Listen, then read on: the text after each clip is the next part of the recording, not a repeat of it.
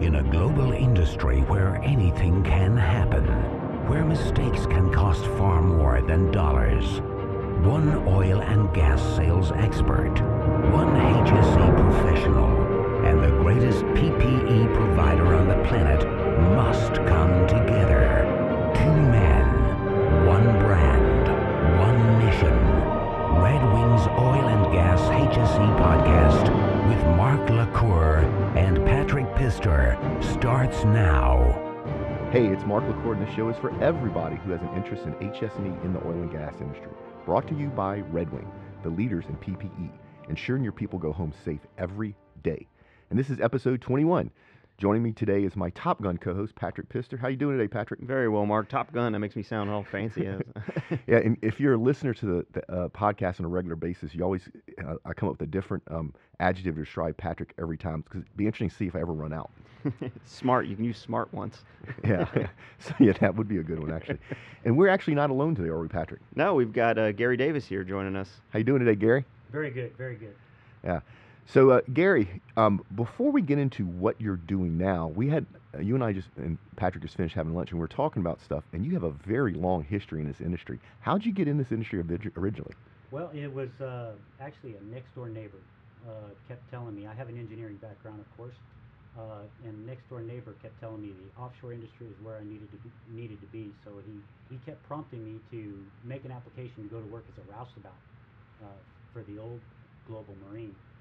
And uh, you're dating yourself with that one, no? Yeah, I, I, am dating myself a little bit, but uh, but uh, so eventually I did uh, go camp out on on uh, the gentleman's doorstep that he told me to go see, and I I took a uh, my wife and I discussed it. We took a thirty-five thousand dollar a year pay cut, but based on what we knew about the oil and gas industry, we had a we had a longer we had six kids to raise, so where I was, I was at the top of the food chain. I couldn't go any I couldn't go anywhere.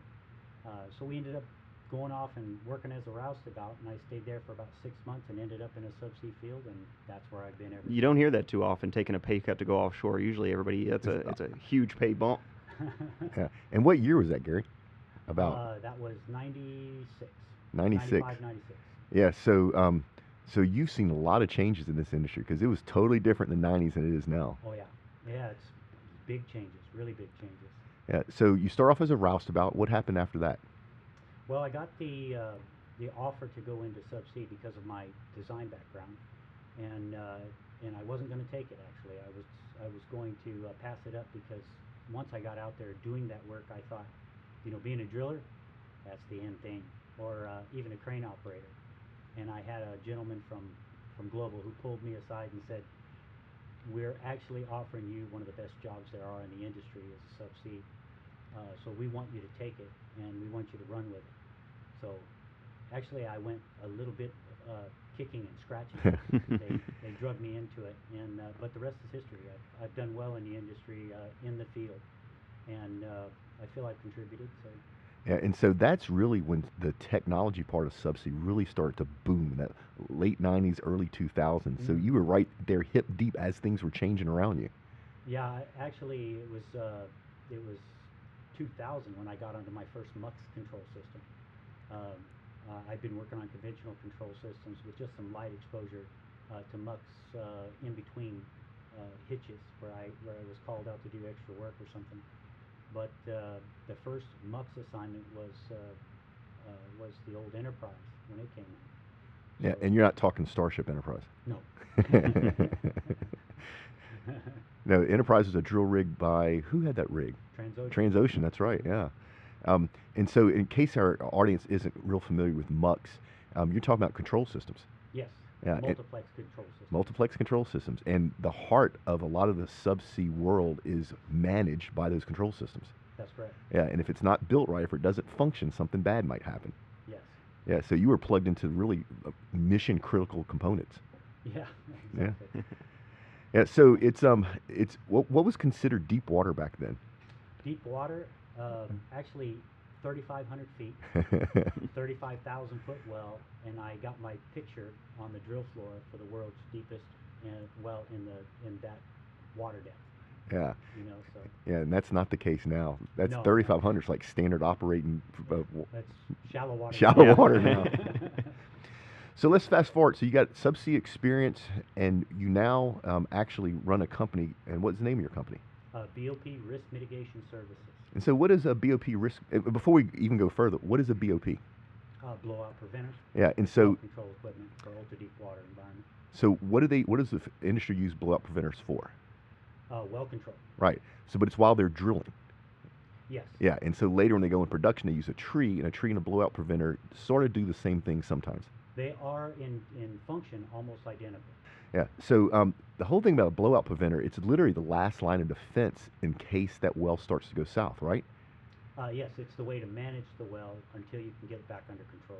Yeah, and, and the you know we're talking about technology earlier. The technology in blowout preventers is crazy, and if, if you're in our audience and you're not quite sure um, what this does, it's literally the last line of defense to ta maintain control that well, and it has to deal with unbelievable pressures and temperatures, and uh, sometimes it has to actually operate by itself with no human intervention, right?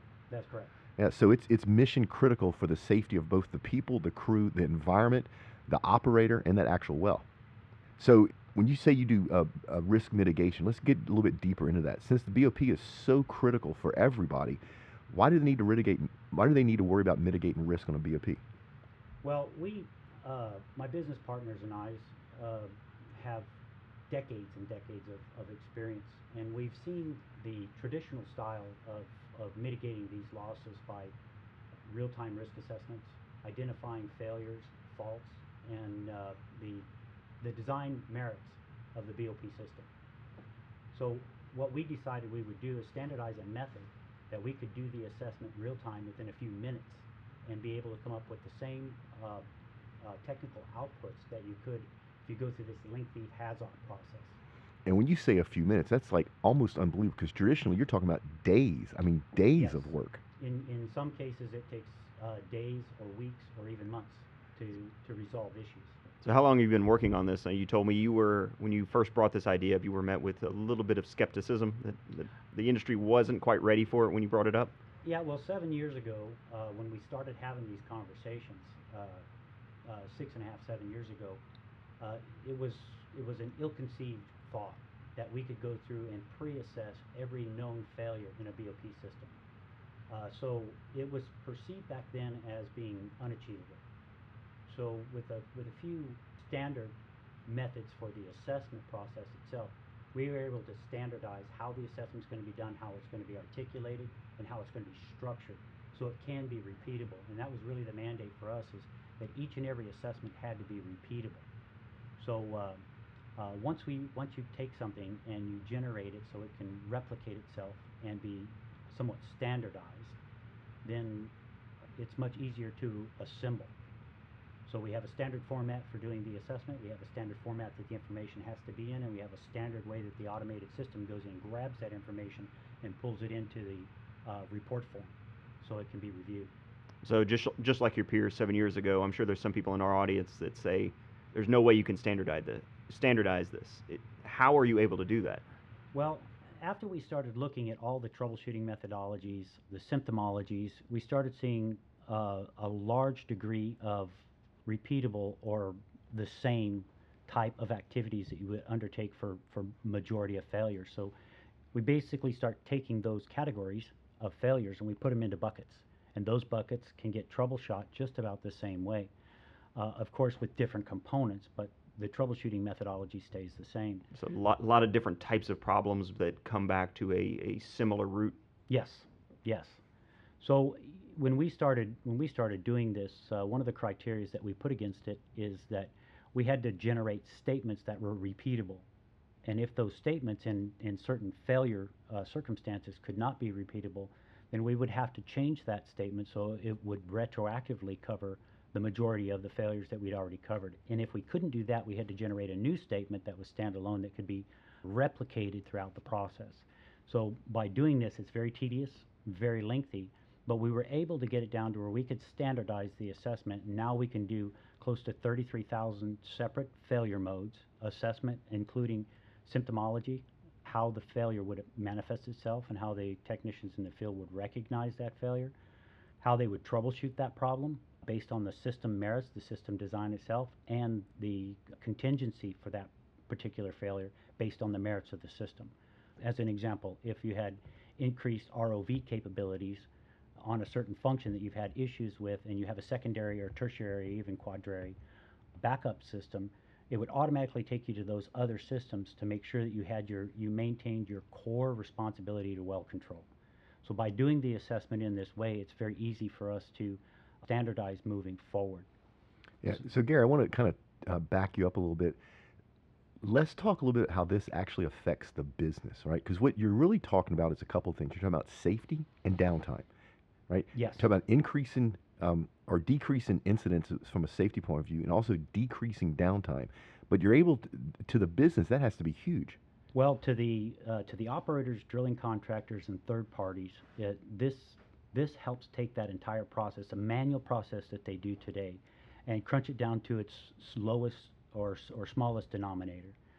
But it also gives them all of their critical areas in the stack where they may have some design weaknesses, because we do all this assessment in advance of any known failure.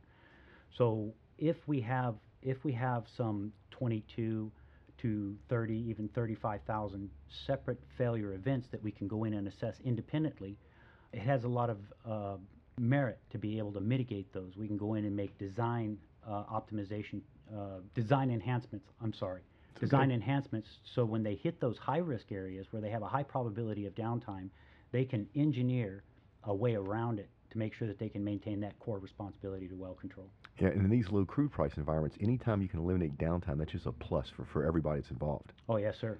Yeah. Yes, sir. And so if, if a large operator would implement this throughout their entire enterprise, this, the savings would probably be enormous compared to the way they're doing it now. Well, uh, one of the things that we like about this is typically uh, my business partners and I have been in many of these exercises where you're in downtime.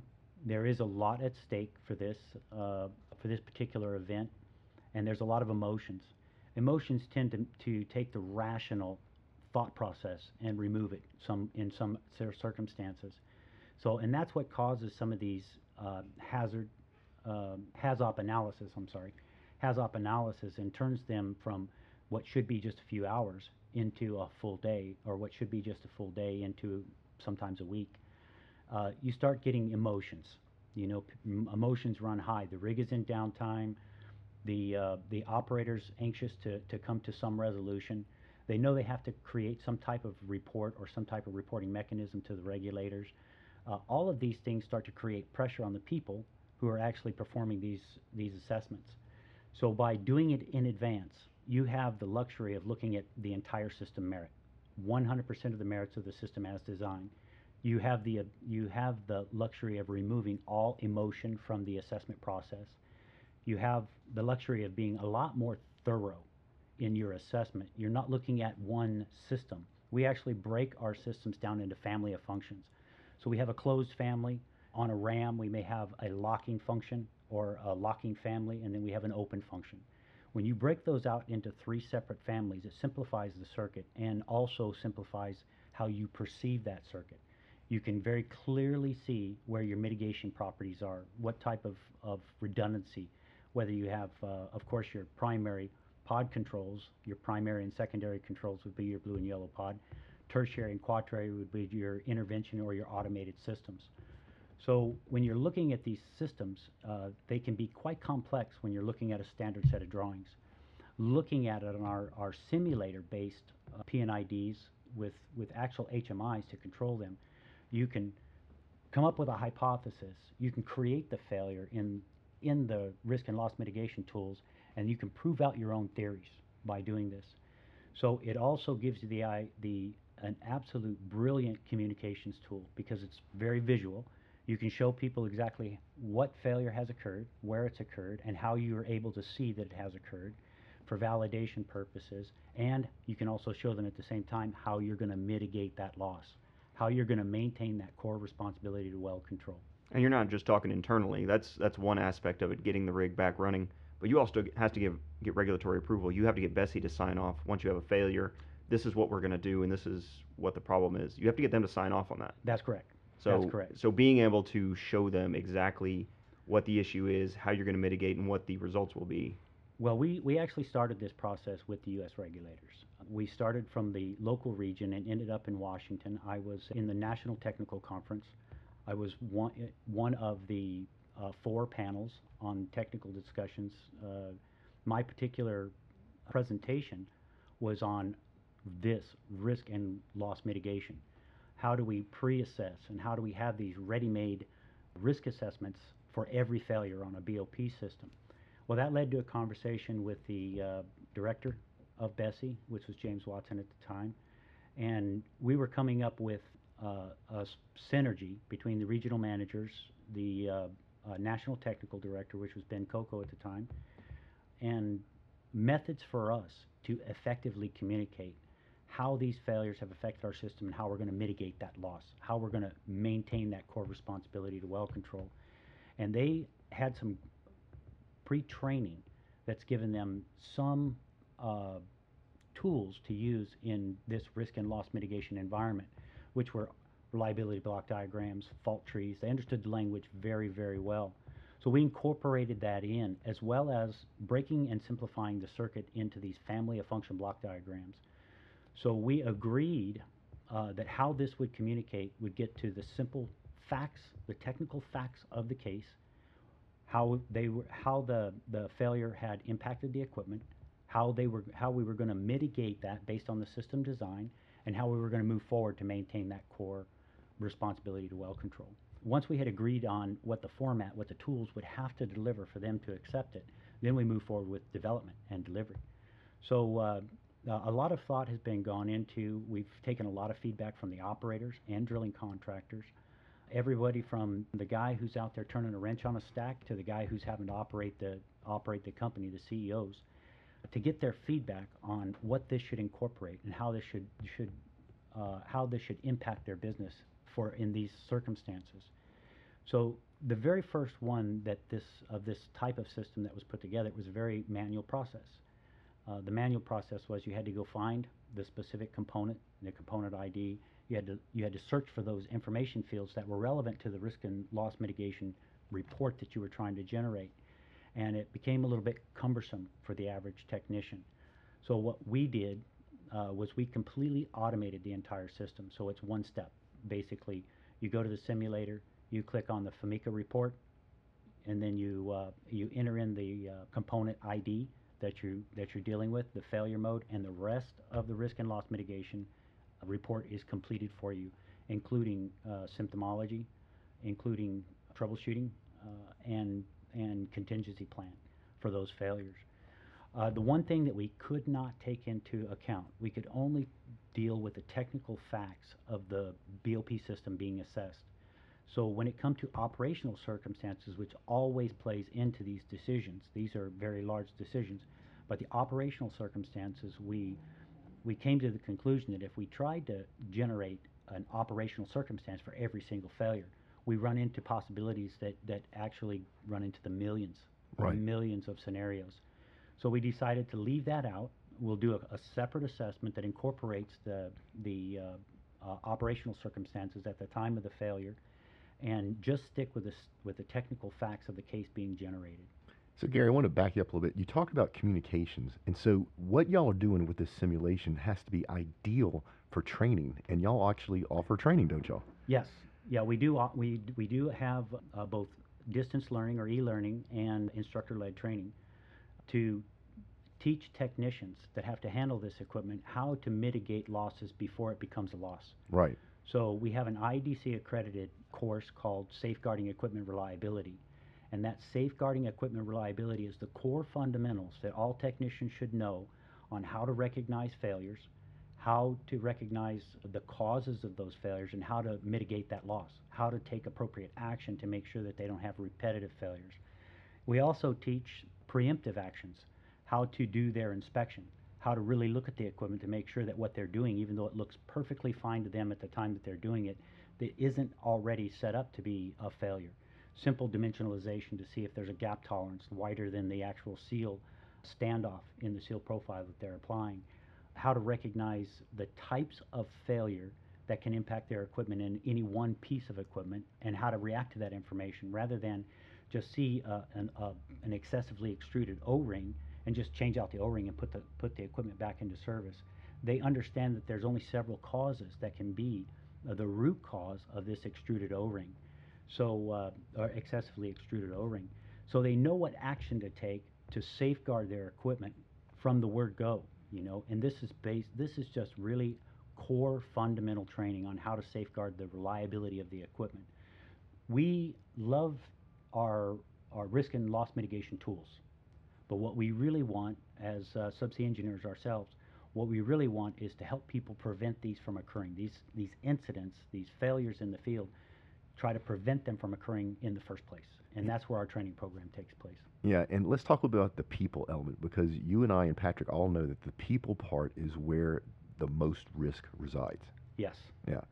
Um, and so by actually mitigating the people part of as much as possible, it actually makes a, a large difference in what can possibly happen because the people element is always the one that has the biggest amount of impact on a blowout preventer. Well, I've done, I have done a lot of technical investigations in the field with component failures and system failures. And I have yet to run across even one investigation where it was, where it was not a human related uh, failure somewhere along the lines. It's at the manufacturing level. Uh, I like to use the example in my training program that if I have a, a designer who puts a to, who puts together a, a really brilliant valve design, and it goes to his supervisor who trusts this designer very very much, and he doesn't really check the design for proper tolerances, for proper material selection, those type of things, and he just sends it on to the supervisor or the manager for approval, and of course he believes that that particular design has been checked by his supervisor. Well, he approves it for prototype. It goes to prototype. It gets tested, and it doesn't fail. We tend to test our equipment in this industry, uh, uh, fail to pass, or, or test to pass, rather than test to fail. And if we can get it to pass a, a pressure test, then we believe we have a good product and we can put it in service. So the root cause is always founded in a human in human error. It can come at the design phase, it can come at the assembly phase, and it can come at the at the end user phase during assembly and disassembly for regular regular maintenance. The majority of the failures that I've actually seen in the field have be, have been post manufacturing and have been related directly to uh, mishandling by humans, you know, uh, during the assembly or disassembly. So we really hone in on what these guys have control over. They don't have control over the design, but they do have control over the knowledge of how these how this equipment can fail and when it does fail, why it failed and what corrective actions they need to take to make sure it doesn't happen to them again. What have you seen the root cause of that? So you've got guys in the field doing something they're not supposed to be doing, or putting something in backwards, or some some hands on it caused it. Is it lack of experience, lack of training? Did they get promoted too fast when the boom was on? What are you seeing are the causes of those? Well, really, it can be all of the above. Uh, I give you I give you a great example. I had one individual who, in his heart of hearts, felt like he was doing the greatest job he could possibly. He thought he was being the best subsea he could be by his ability to rebuild valves as quickly or or faster than anybody else on the rig. What he missed in his assessment was being able to do it fast doesn't necessarily mean able to do it right. And what he was doing is making some very small mistakes, and basically all it was was a, a backup ring, a wear band that he aligned the splices on over a T-seal in a cage. And he did it repetitively because it was easy and it was fast for him to do it in this systematic way that he had, that he had uh, developed to do this. What he didn't realize is that he was creating a gap for that seal to extrude once the energy of the pressure or the, the hydraulic fluid hit it and energized the seal was forcing the seal down between those gaps that he had left in the splices, and that created failure in multiple components. But in his per, in his perspective, he felt like he was doing a great job because he got the job done fast, he got the valves back on, and he got a test on those valves very quickly. What he didn't anticipate is the is the high infant mortality that he was creating by just simple little things that he was doing. Well, in subsea engineers, they, they typically work alone. There's there's one, maybe two on the rig, if you've got a BOP on deck, you may have a SWAT team out there, but they're pretty much on their own doing their job. So if you don't have somebody coming in and doing what you did to observe him working this process, Yeah. it could go on forever. He could be Yeah. doing the same things wrong in perpetuity. Yes. Well, that that is the problem is with sy- systemic problem. uh, with failures that repeat themselves over and over again, it's often not the craftsman who identifies himself as the root cause of the problem. Uh, you know, they dismiss it as seal failure. And that we hear a lot in our industry where a guy just says, ah, it's another bad seal. They replace the seal and they put it back in service um, without really knowing what happened to the seal. So what we really focus on is teaching these guys how to cite this. Uh, we understand from our own experiences and through years and years of experience of training that when you go to a training course and you get a specific handout or you get you get little uh, takeaways from it, you go through a five-day course, you get a participation uh, certificate saying that you were there, and after a two weeks or three weeks, the flyers go in a drawer and you never even look back at that information you just received. So we structured our training program so it's very easy for our craftsmen in the field, our technicians, to take this information and put it into use day one. So they constantly are using this information that we give them and it becomes part of their every every day. When they take something apart, it's a method that they think while they're doing the assessment. They're asking themselves these questions. You know, this seal has failed. Why did it fail? This is the failure mode I'm seeing. This is the potential causes. You know, they may take the action of dimensionalizing to see what the gap tolerance is. Uh, the one thing that uh, that really stands out when I was doing that this one investigation where the splices were aligned, while I was dimensionalizing the seal standoff on the inner cage before I had started disassembly, the supervisor on the rig actually approached me and asked me if I was a forensic scientist. and uh, and I laughed just like you guys just did, and I said, "No, I'm a subsea engineer." And when I take something apart that just caused downtime, I want to know why it caused downtime. So what I found during that dimensionalization was the seal standoff in that one area where I couldn't identify at that time where the seal was had uh, extruded uh, beyond the wear band was that there was only four thousandths of seal contact actually on the face of the poppet. So with everything else having nine to twelve thousandths of seal contact and that one area having a very shallow, of course at depth the valve leaked when you brought it back to the surface, we got a good test on the valve. So that explained why we had two different results in those two different environments. And I was able to explain to him exactly how I did it, why I did it, and now what I needed to do to move forward to make sure it didn't happen again. So with that exercise, even though he thought it was it was a little overboard at the time, it, it wasn't long before he had another valve sitting out on the shop on, on the on the bench right next to me, and he was doing exactly the same thing. So, and it took him, uh, first time it was kind of slow because it's cumbersome. He's not used to doing that kind of work. But after a while, he was doing it just like it was second nature to him. So we want to build our training uh, so the guys in the field are not impeding that critical time they think. They really do feel that a good job is being done by how quickly you can do something, but it's how quickly you can do it right, Right. and make sure that you don't create the potential for failure rather than install failure into your equipment. So uh, we've designed our, our programs to do just that, to make sure that they understand the core fundamental information that they can use on every everything that they take apart in the way of controls equipment, everything they can take apart, they can inspect and then reassemble to make sure that, that all of those critical components, those sealing components and mechanical components interact as prescribed or as designed to make sure that they have the highest degree of reliability in that equipment possible. Yeah, so Gary, it's a good time for me to stop you here. Uh, it's time for our Red Wing safety tip of the week. What's your safety tip of the week? Oh, my safety tip uh, would definitely have to be use the right tools for the job. If you're doing inspections uh, on equipment, uh, especially valves, something like that, make sure you're using calibrated uh, micrometers. Make sure that you're using uh, a proper durometer. Make sure your visual inspections are, are proper, but use the right tool for the job.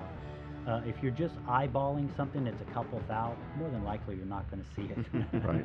Yeah, that, um, that reminds me one of the times my dad fussed me at the most that I was using a crescent wrench for a hammer. And it's that exact thing goes use the right tool for the job. So that's a great safety tip. Um, we have uh, a bag winner. Um, our bag winner today is Dmitry Andreev. He's uh, pro- a production engineer at Occidental Petroleum Corporation. Uh, congratulations, Dmitry. You've won this awesome Red Wing offshore bag. Uh, Gary, if you'd like to win an offshore bag, it's fairly easy to do. All you have to do is go to uh, redwingshoes.com forward slash podcast. That's redwingshoes.com forward slash podcast.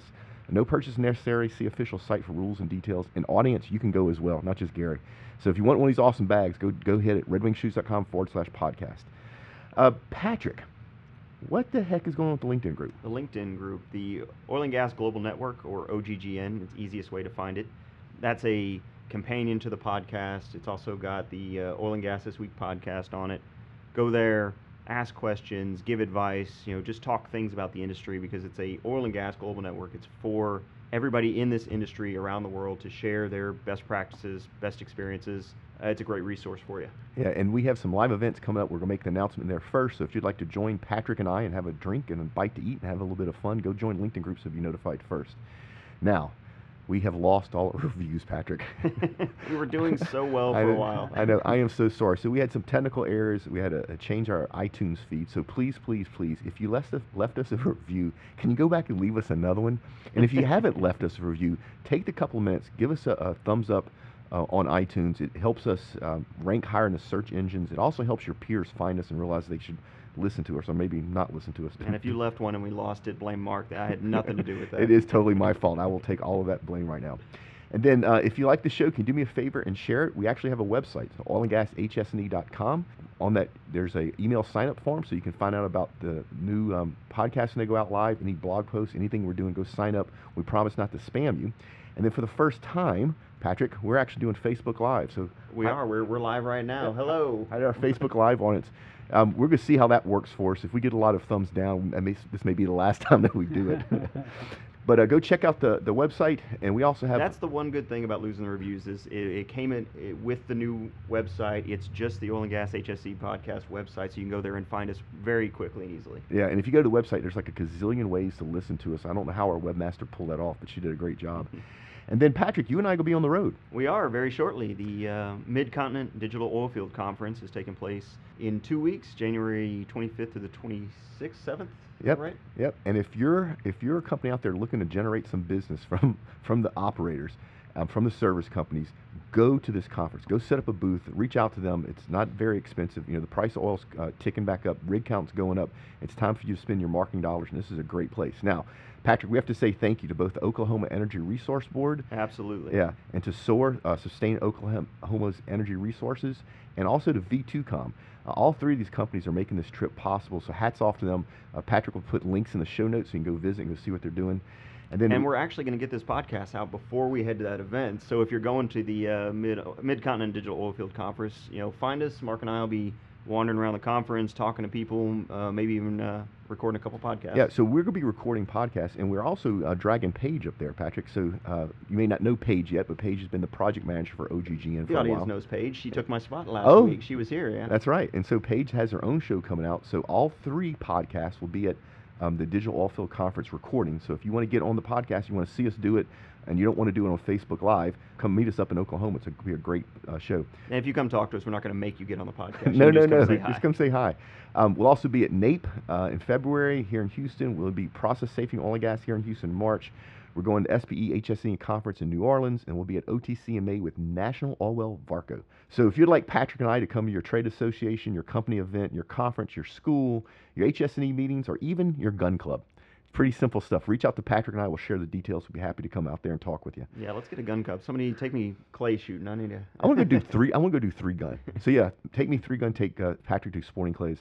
Uh, don't forget our, our live event. Our live event's coming up first quarter 2017. It'll probably be in the back end, but we're actually working through some of the logistical concerns and, and hammering out some details. So it is happening. Yeah, and, and since we said it on the air, we have to make it happen. so Gary, it's a thanks for being on the show today. This was awesome. If people Oh, I wanted to learn, appreciate y'all. yeah, people want to learn more about you and your company, where should they go? Uh, www.bopriskmitigation.com, Okay. or they can reach directly out to uh, myself uh, at Gary. That's two R's. Gary. Dot Davis at bopriskmitigation.com. Yeah, let's stick his LinkedIn profile, Patrick. Don't put his email address in the Yeah, show absolutely. notes We'll have your LinkedIn profile in there and a link to the, uh, the, the company website so people can come check out what you're doing. Yeah. So, uh, great show, very deep stuff. Um, BOPs are vital to the industry. Gary's out here rocking and rolling, making sure everybody stays safe and we have less downtime. Patrick, it's about time for us to get out of here. Yeah, let's do it, Mark. All right, so folks, don't be afraid to give up the good to go for the great. Y'all be safe out there.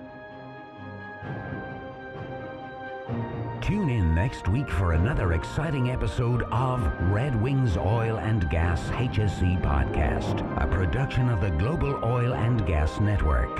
Learn more from Mark LaCour at modalpoint.com. Connect with Patrick Pistor at leanoilfield.com. From Houston to London to Dubai and beyond.